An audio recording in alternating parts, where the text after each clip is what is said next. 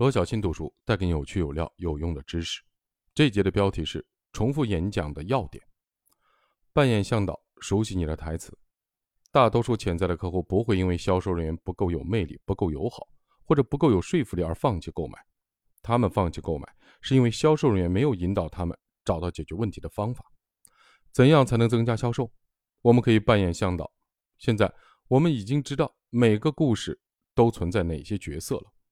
你也知道，在销售的活动中，客户要扮演主人公，这是他们的故事。我们在故事中扮演着重要的角色，我们扮演的是向导。在《星球大战》中，欧比旺·肯诺比是卢克天行者的向导；在《饥饿游戏》中，海米奇是凯特尼斯的向导。你是客户的向导。那么，向导都做些什么呢？在销售活动中，向导要做三件事：一。提醒主人公这个故事是关于什么的。二，给主人公一个计划，帮助他们解决问题并赢得胜利。三，为故事的高潮做铺垫。为了扮演向导，我们需要不断的提醒客户故事是关于什么的，邀请他们参与其中，让他们积极的体验解决方案。向导需要熟悉他们的台词，并且经常练习。谈话的要点应该是提醒客户注意故事的内容，并为他们提供一个计划。如果我在销售儿童游乐设施，我的客户是当地的教堂，我的台词可以是：我知道你在想方设法的让教堂对社区居民有吸引力，但是让人们感受到你的热情并不是一件容易的事情。修建一座游乐场，邀请社区居民参加盛大的开园仪式，能够帮助你传递欢迎的信息，让更多的人感受到与教堂的联系。我认为这能吸引更多的人去教堂。改变很多人的生活。看到问题、计划和高潮了吗？问题是，社区居民不来教堂，因为他们觉得教堂没有吸引力。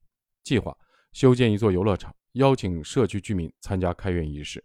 高潮：吸引更多的人去教堂，改变很多人的生活。这些台词或其变体就是向导的谈话要点。记住你的谈话要点。邀请客户进入故事的关键在于找出。定义故事的谈话要点，然后在午餐会、电子邮件、提案、电话沟通等各种场合重复它们。很多销售人员花费数年的时间来建立融洽的关系，这很好。但是，作为销售人员，我们的任务是解决问题和改变生活。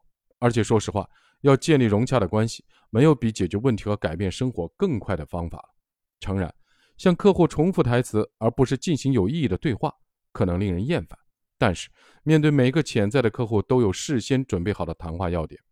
好处是你可以把大部分的时间花在谈论其他事情上，所以你可以用百分之二十的时间来强调谈话要点，用百分之八十的时间建立真正的关系，邀请客户进入一个清晰明了、令人信服的故事。跟客户交谈时，开始和约结束，都用到谈话要点，这是一种好方法。这能准确的确保。客户能够理解你想邀请他进入的故事，就像准备进入一场重要演讲或面试的领导者一样。优秀的销售人员会记住他们的谈话要点，并反复的强调。于是，客户会将销售人员视为他们生活中的向导，发现他们被邀请进入一个令人信服的故事，并通过购买产品或服务来解决他们的问题。永远记住，客户扮演的是主人公。他们在寻找一名引导他们进入故事的向导，这就是销售人员的职责所在。每日提示：准备好明确的谈话要点，邀请客户进入故事，并反复的强调这些要点。